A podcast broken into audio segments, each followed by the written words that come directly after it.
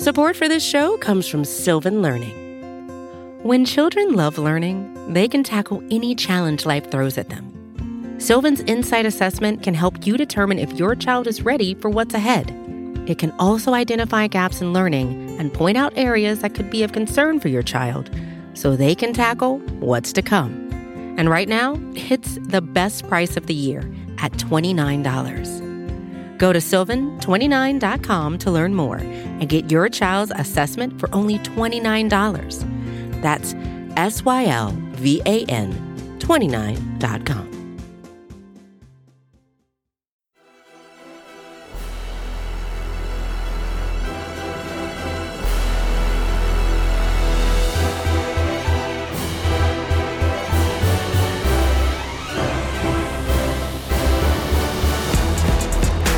Are on the clock, and we have it covered thanks to the fine folk at Bleeding Green Nation and SB Nation. I am your host, Michael Kist. Follow me on Twitter at Michael Kist NFL. And today we are flying solo again. Hope you don't mind. Unfortunately, Solak wasn't free today, or at least he wasn't when I reached out. He was still wrapping up his combine travel and all that. But no worries. I got you covered here on your combine wrap up. Here on episode 8 of the BGN Draft Specials, we're going to talk a lot about the defensive backs today, actually, who participated on Sunday of day four, the last day of combine workouts. We might get into some linebacker talk too. We'll also give some status updates on some injuries, pro day testing, so on and so forth. But I wanted to quickly dial back on something from the wide receiver group. By the way, you can get plenty of wide receiver combine talk on BGN Radio 107, also the 2020 draft specials, uh, episode six and seven. But on six, I had mentioned in my combine winners, and this guy, this was a guy that was like outside of my top 10 wide receivers coming into the combine, but somebody with their testing, I wanted to go back to the tape. Donovan Peoples Jones from Michigan, right? He tested really well with a ridiculous 44 and a half inches on the vert, which was just insane. 11 7 on the broad, also very, very nice. And then came away with, with a solid 40 yard dash. Now, here's the problem with Peoples Jones. And I said I was going to go back and watch the film on the five star recruit uh, that failed to get much production going with scattershot quarterback play in Michigan, which I talked about on the show. And, and I did. I went back to the film. The problem with Peoples Jones, in my opinion, is that, yeah, he may end up being a better pro than a college receiver, but he wasn't a very good college receiver from what I saw. And I don't see him dealing with physicality. I don't see him being sure handed. He couldn't separate consistently on the film that I watched. So, yeah, Shea Patterson missed him a good deal when he threw to him and he was targeted but it wasn't like Peoples Jones was just running free all game on the non targets. And I only saw maybe one flash of the explosiveness that we saw in his testing, and the drops in the Ohio State game weren't exactly uh, exciting to see. So, yeah, guy with low production, but like was heavily coveted coming out of school that you figure maybe the situation was super bad for him. Yeah, the situation was bad. But I also thought that he might be the exact same receiver that he was when he came out from high school because I didn't see much nuance to his game, much polish or anything anything like that. So Peoples Jones is a guy I went back to the tape and, and just didn't like what I saw. I didn't see the testing translate on film. And that's, you know, part of the process. We we see some results that shock us. We we check the film and then we see that, well, maybe that was all a mirage. Some guys test better than others. Not everybody is a track athlete. You, you get it. So in the trial of the Peoples Jones versus Shea Patterson, case dismissed they're both not very good. Now, with that out of the way, let's talk about these defensive backs. And I, will give some updates first on some injuries and some guys that maybe didn't run and whatever. First up, actually, let's talk about the, the linebackers here because both Kenneth Murray from Oklahoma and Patrick Queen, guys that may go late first, early second round, both linebackers, they pulled up lame on their second runs. Now, they both tested really well, so I thought both of them had a really good day. And then it was really disappointing to see in their second run when they both kind of pulled up lame and they were grabbing at their hamstrings. Both checked out fine. Both just have minor injuries to their hamstrings. I think I heard something about Queen committing himself to doing, you know, the on field drills and everything like that at his pro day to kind of make up for it. So those guys are fine. Uh, as far as the safeties go, Grant Delpit is still dealing with a high ankle sprain and will do all of his testing and whatnot at his pro day. Will be important for him is a guy maybe is a uh, top you know, mid to late first round selection may slide into early day two. We'll see with Delpit, but he did not test in Indy. He will do everything at his pro day. Trevon Diggs uh, from Alabama is also going to test at his pro day, so he didn't run at the combine. And then another Alabama guy that I'll, that I'll touch on here, Xavier McKinney, who is a rumored first round pick, ran a 4.64, which was not great for him, but he also kind of came up a little bit lame at the end of his 40. I think he's definitely faster than that from what I've seen on film. He said that he was dealing with some leg cramps. So he is going to retest at his pro day. So we will get the numbers from that. Also, Ashtyn Davis, who was a guy I've talked about on this feed before, is a potential first rounder and a guy that I would love if he slid into the second round for the Eagles to go get because this guy is a true center fielder out of Cal and is super athletic. I was excited to see what he was going to do in Indy. However, he is holding himself off until his pro day as well. So that's kind of your update on the injuries that I know of right now and when guys are testing later. And one more thing on the linebackers, let, let's do another. I got to go back to the film on this guy, and I haven't done this yet, but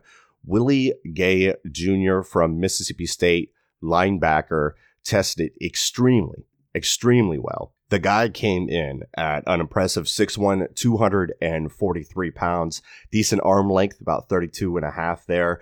Big hands. His 40 yard dash was 97th percentile at 446. He had a 39 and a half vertical jump. That's 93rd percentile. His broad jump was 99th percentile. Three cone wasn't bad. His short shuttle wasn't bad. He benched 21 reps, so he, he checks a box there, which shouldn't exist anyway. But you know, not bad. It wasn't like under 10 reps, which you don't want to see. But Willie Gay Jr. just had a fantastic combine, and you're wondering, okay, why haven't you know we heard about this guy on a national level yet? This is a guy that's being projected to go into the third round. The problem with Gay is not the on-field stuff necessarily, and I still kind of want to see the film to kind of confirm that that's 100% factual. But it's the off-field stuff because he had dealt with some suspensions before in college. And I don't know if this is connected or whatever, but right when Gay and some other uh, Bulldogs were suspended, that same month, the NCAA hit Mississippi State with some academic sanctions. So who knows? Maybe it was some, you know, rogue chemistry tutor or something like that helping these, these students get through their college classes. I don't necessarily believe in coincidences there. Maybe it is. I don't know. The off field stuff for Gay is definitely something that is a concern for him, which why he may slide in, in the draft. But man, did he just test incredibly well. And speaking of incredibly well, we'll we'll touch one last thing on the linebackers. Isaiah Simmons from Clemson, just an absolute freakazoid of an athlete. Now, this isn't a box that I need to double check. Like, I knew that Simmons was going to just crush the combine. So that's not necessarily surprising you know, when I put in his athletic score, my grading scale was 10 out of 10. So there was nowhere for Simmons to go other than down any, but he certainly didn't do that. I mean, the guy is 6'4, 238. He has 33 and 3 eighths arms. Like all of that's all of that's pretty good. His 40 yard dash of 439 is 99th percentile. Jump 39 inches. You know, hit 11 feet on the broad. So I mean, the guy is just crushing it. All the all the athletic portions are 91st percentile or better, and two of them are just absolutely elite. So Simmons is a guy that I mean, maybe some teams want to move him to safety, so maybe that interests the Eagles. Maybe they double dip there, but he's definitely going to be on the field on passing downs. We know that much for sure. So Simmons came in and, and checked the box and really cemented, you know, his his high draft stock in the process.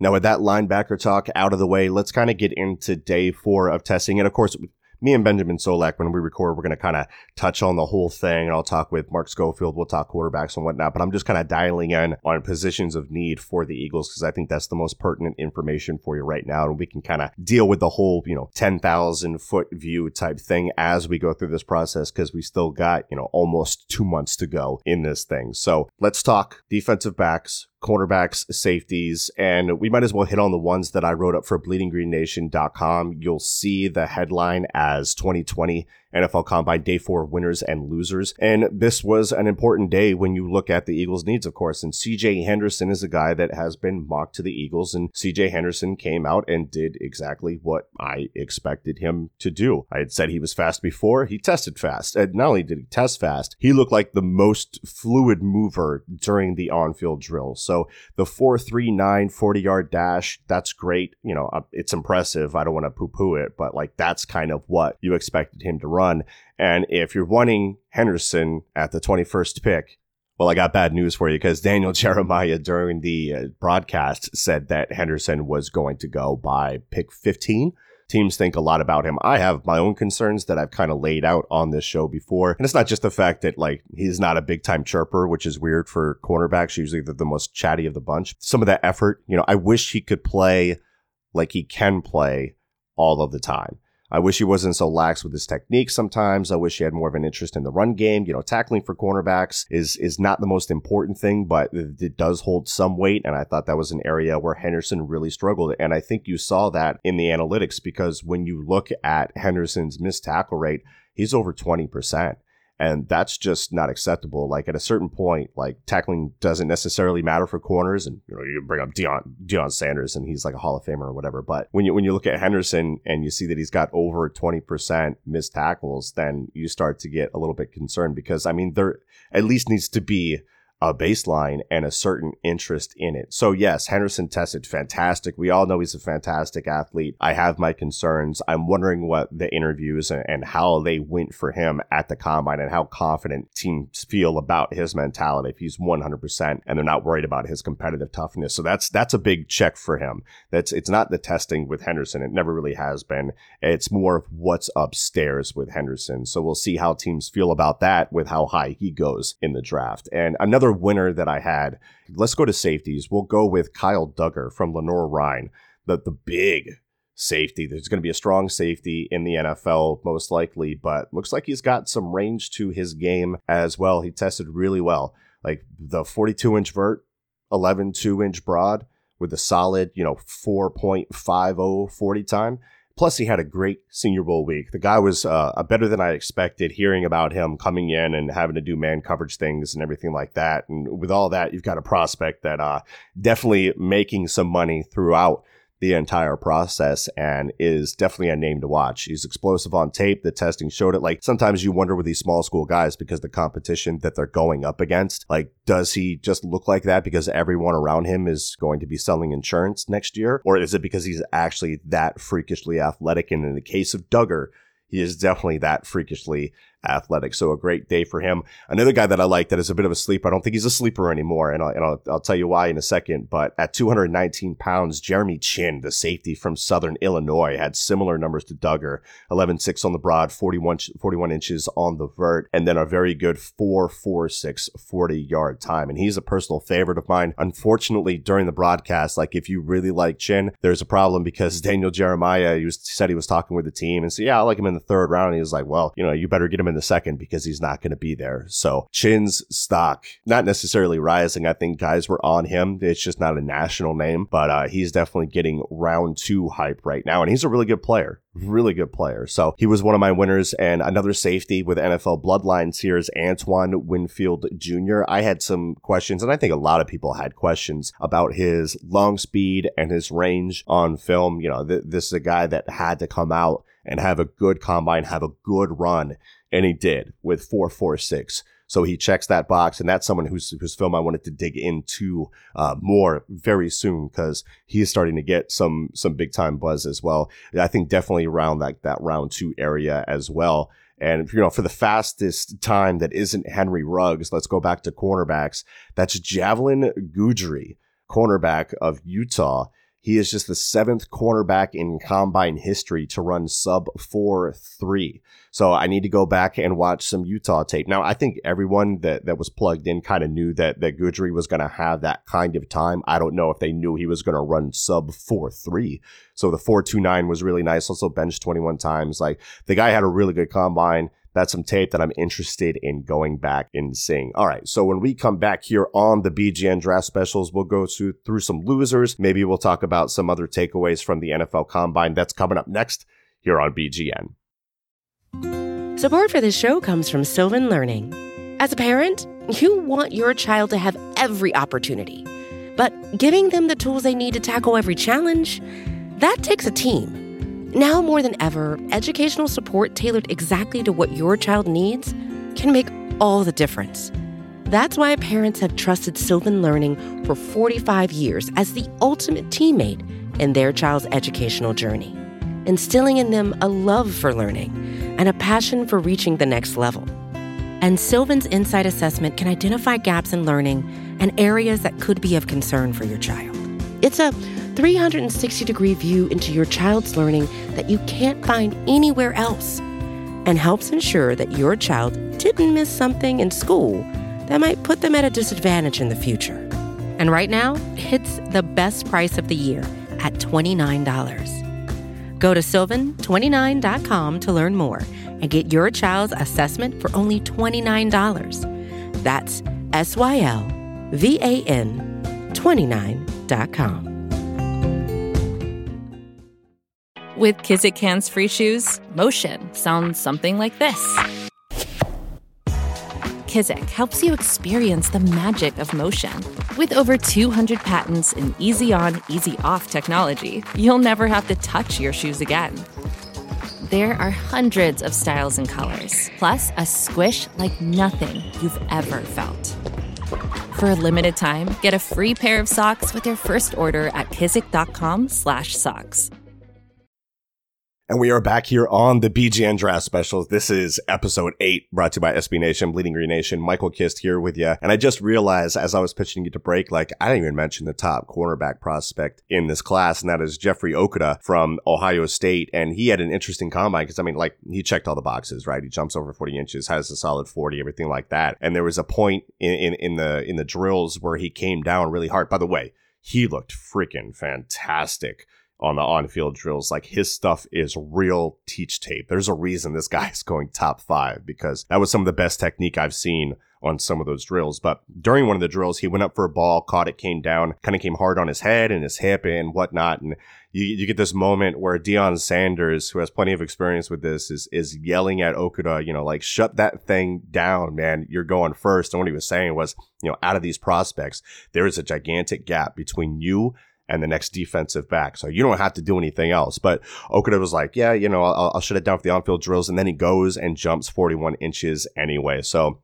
Okudah definitely solidified his stock in this whole process. So we might as well call him a winner as well, because anytime you do that, it's a good thing. Now, for the losers. And this is this is the bad news if you're an Eagles fan listening to this, because some cornerbacks didn't necessarily test some test so well and they had some concerns. One of my big losers was Damon Arnette, the cornerback out of Ohio State. Now Arnette entered this process with concerns already, and these were character concerns. A lot of people that I know and are plugged in really liked his film and they would have put his film, you know, fringe round one.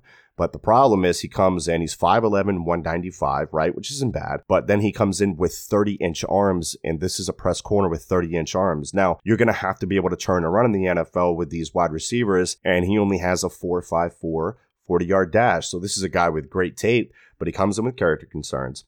Then he has the the length concerns, and now he adds the long speed concerns to it too. When he's a press cornerback and might have issues turning and running or getting an effective jam because of that length.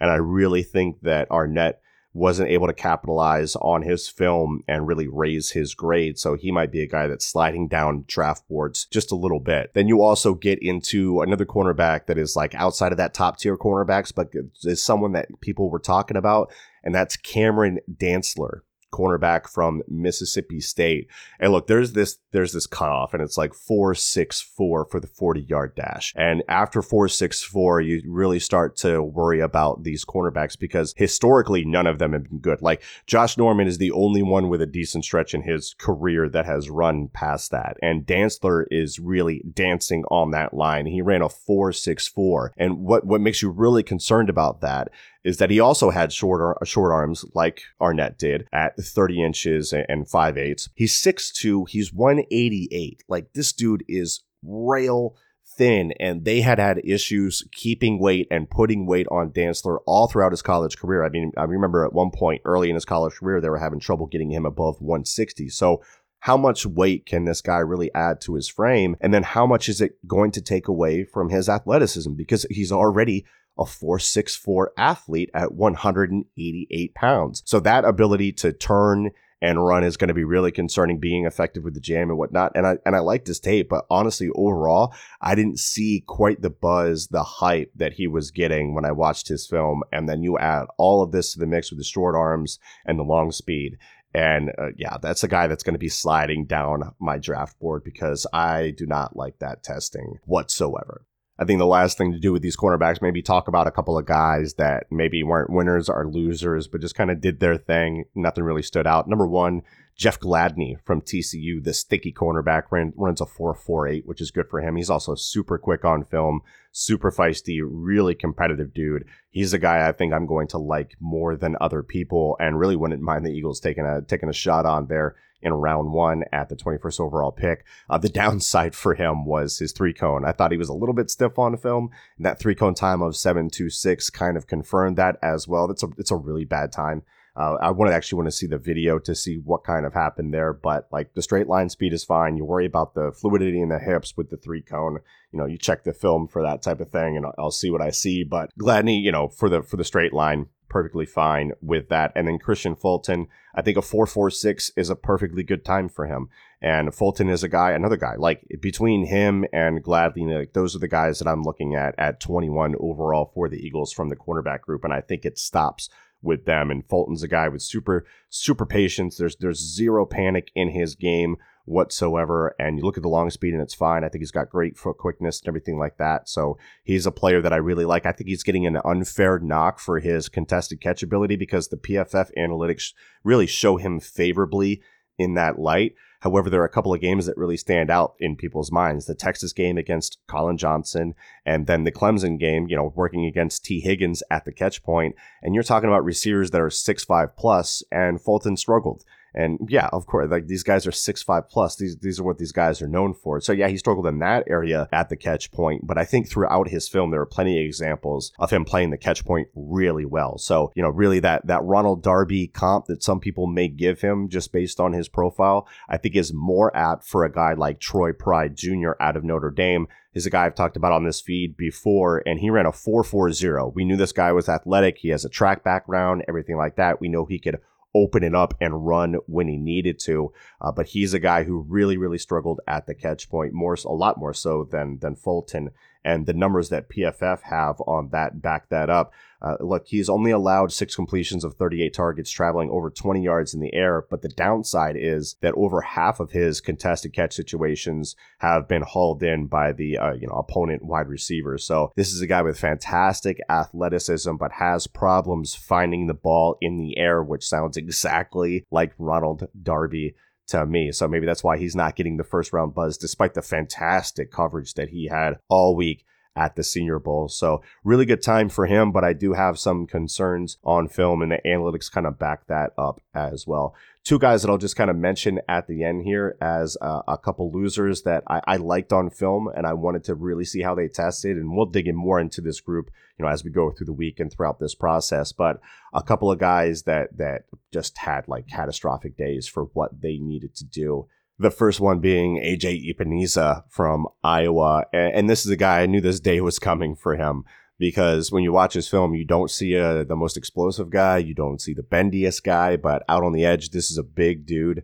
Uh, that has fantastic hands is one of the best hand fighters in the class like this guy knows how to counter with his hands knows how to sequence his move together as he, he learns his opponent throughout the matchup and gets better as the game goes 6'5 275 pounds i don't know where to play him and the three cone of 734 really shows that stiffness in his hips to not be able to, to turn the arc and whatnot. And he can't threaten the arc with the speed anyway. I mean, the guy had a, a 5.04 40 yard dash with a 1.81 10 yard split, which is slow, slow. I mean, you saw some of these offensive tackles going faster than that. So a pretty catastrophic day for Epenesa when I thought it was going to be bad already. So that's that's bad for him. And then a guy that I really like from the Senior Bowl, who's super productive. I mean, this guy's coming off a 13 sack, 14 tackle for a lost season, is Bradlee Anae from Utah, and his three cone was even worse than Epenesa's. He was at a 7.443 cone, so really stiff. I mean, this guy has polished hands. He's at everything in his game. He's got a big toolbox, a pass rush plan, all of that stuff. But does he lack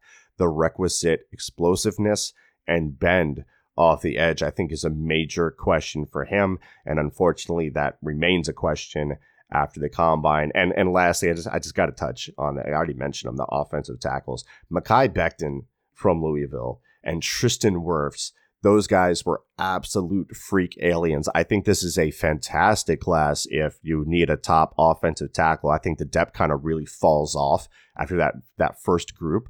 But you're going to see like four or five offensive tackles go in the first round and for good reason because like Wirfs, I mean, the guy ran a 4.85 at 320 pounds with a 1.69 10 yard split. Like Buddy was moving. And I, I, a take that I really liked that really held up well. Joe Marino of the Draft Network had written this before the combine, but he dubbed Wirfs as an athletic unicorn on the gridiron. And that can, I mean, the guy's legs are people. The guy's huge and he moves like an animal. Mekhi Becton also had a, had a great day at over 350 pounds. He was the first in history to log a what a 510. So it was 0.15 faster than anybody in combine history weighing over 350 pounds at that 510 40 yard dash. Just an absolute freak. So he made himself some money. They're calling him Big Ticket Becton now, and, and teams were apparently raving about his performance at the combine. I could I could very much so see him going top five. So those are some of my con- combine thoughts. We talked about some defensive backs, you know, some linebackers,